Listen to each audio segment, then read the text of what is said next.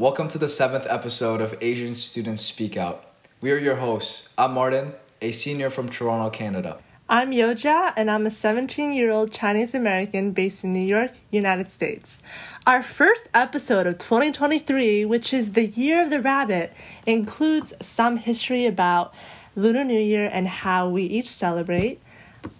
And yeah, so we'll get started. So imagine that you are in a restaurant filled in a table full of all the people you love, family and friends, and you have such amazing, scrumptious food steaming on the table that you have to push around in a circle. And around you, you have a lot of red lanterns and um, also red pockets, which is hongbao, um, full of money that relatives are passing towards each other um, for good luck and fortune. And this is usually the scene that many people get, well, especially like, you know, if if you're like me and you're like a Chinese American um, and you're celebrating with family who live in the US or live in Canada, um, this is usually what we experience um, in this sort of new year. And this year it was, I think, January 20th. Am I right? No. Um, but yeah, so this year was a bit early. Uh, usually, I think last year it was February something. Um, and you may like think why Lunar New Year is celebrated kind of differently from January 1st.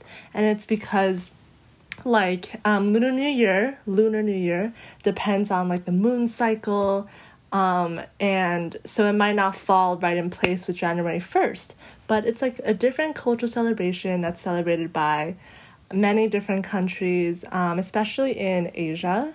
Like in china it's one of the most important um, festival and then it's also celebrated in south korea and Vietnam, and also pockets in, of the world where there's a lot of, um, you know, Chinese people, like Chinatown or Flushing um, in New York. So.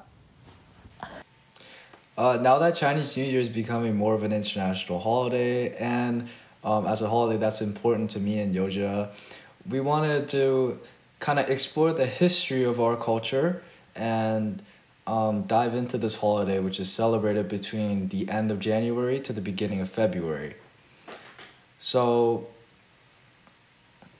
the basic history of Chinese New Year starts with this beast named uh, Nian.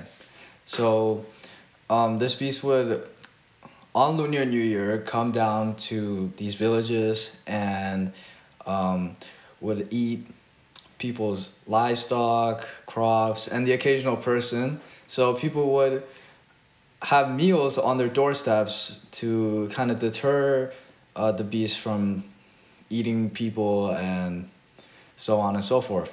So one day, one day, um, uh, this this old man with white hair comes down to the village and he introduces these bamboo firecrackers. So the earliest version of the firecrackers and was like, okay, this would deter the Nian, and that's how the Chinese firecracker uh, kind of started. Yeah, and adding on, there the firecracker pops like the very the loudness of them would scare away um this beast. And also the color red the beast was scared of. So if you walk through chinatown or walk through different um, cities or nations that celebrate lunar new year you'll see a lot of people wearing red. Um, you'll see a lot of houses they have red decorations. Usually there's like a sign called i think it's fu right it's, it's like a fu character a chinese character on it and as a chinese character as in like a mandarin um, word and it means luck and fortune. And usually people hang upside down for some sort of like superstition um, for luck again and prosperity since it's, it's a new year. And um, yeah, so the color red is very symbolic as a way to scare away this monster, which is part of this thousand year old legend, um, but also as a sign of like again luck prosperity which is a big um, repeat rep- repeating symbol across lunar new year and um, so different families we celebrate differently it's it's a very like encapped in interesting experience. For example, like for me, um, I would have dinner with my family, and I remember when I when I went to China to celebrate, we would there's a lot of firecracker popping, a lot of cheers, and a lot of um, eating oranges, Just a funny thing that Martin and I talked about. Because like for my family, we we ate oranges as a symbol of wealth, as wealth as in health, and for him though it was different. Like he would celebrate through dumplings. Yeah, and when I was in China, uh, for until up until the age of seven, um, basically one of the families uh, would invite everyone over, and everyone would transportate take the transportation needed to get over, and that's why uh, the Lunar New Year is the biggest uh, human migrational event in the world each year. Um, so the families would come over, and then one family would host, and every person would kind of cook the dinner together as a bonding event, and all the kids would get red packets and um, we would sit on the table and eat dumplings. So, dumplings is kind of interesting to me as uh, it's eaten as a sign of wealth and prosperity in the Chinese New Year. The shape of a dumpling, as you can imagine, is kind of similar to a money pouch. And um, back when hunger ran rampant in China, the dumplings during Chinese New Year, which are filled with meat, are meant as a nutritious meal to ring in the new year. And sometimes a coin will be placed in one of the dumplings, and whoever ate the coin during the family dinner would uh, have luck to become very wealthy in the new year. I did not know that. That's very interesting. Yeah. yeah. Sorry, continue. Um, now that now that social media is more um, prevalent in China, we have WeChat, and a lot of people choose to give digital red packets. That's a very new theme. And uh, although some traditional celebrations have phased out, there's uh, a couple that have stayed relevant, like the um, the Nian with uh, they call it I think Fei Long, and then they, they have these people under a big mascot of the Nian, and then it jumps around. Uh, that's that's a very entertaining show.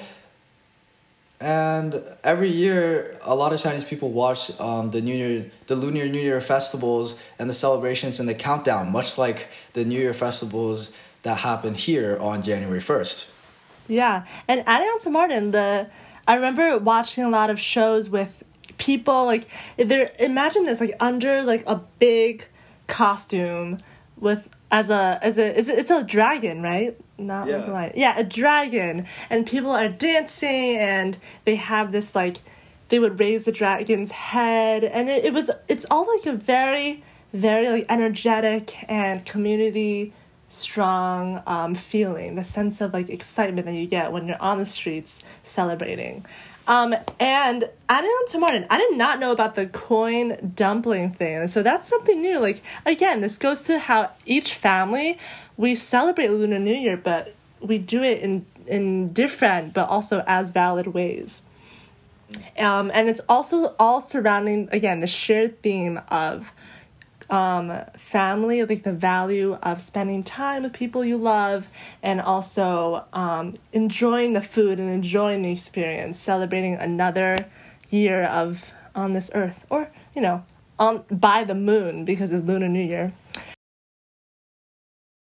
New Year with uh, wealth and prosperity, doing the celebration, and having all the red as a symbol of that, as Yo-Jia mentioned.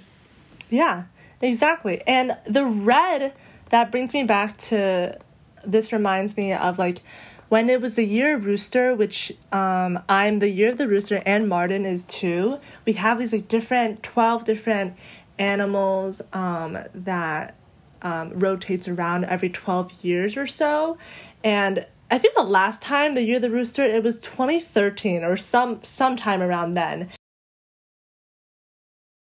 2017 yes and and i remember my grandpa telling me i have to wear something red every day as a way to fulfill like um, to maximize your luck for that year.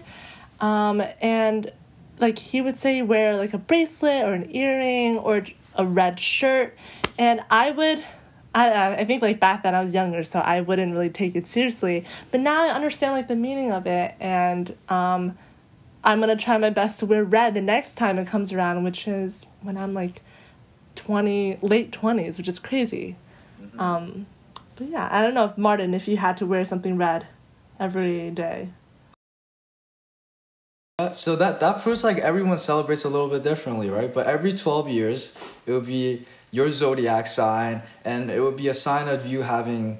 Um, so each each zodiac sign has different traits, and it would be the sign of your year and um, how you have some additional luck basically in the year to do well. Yeah.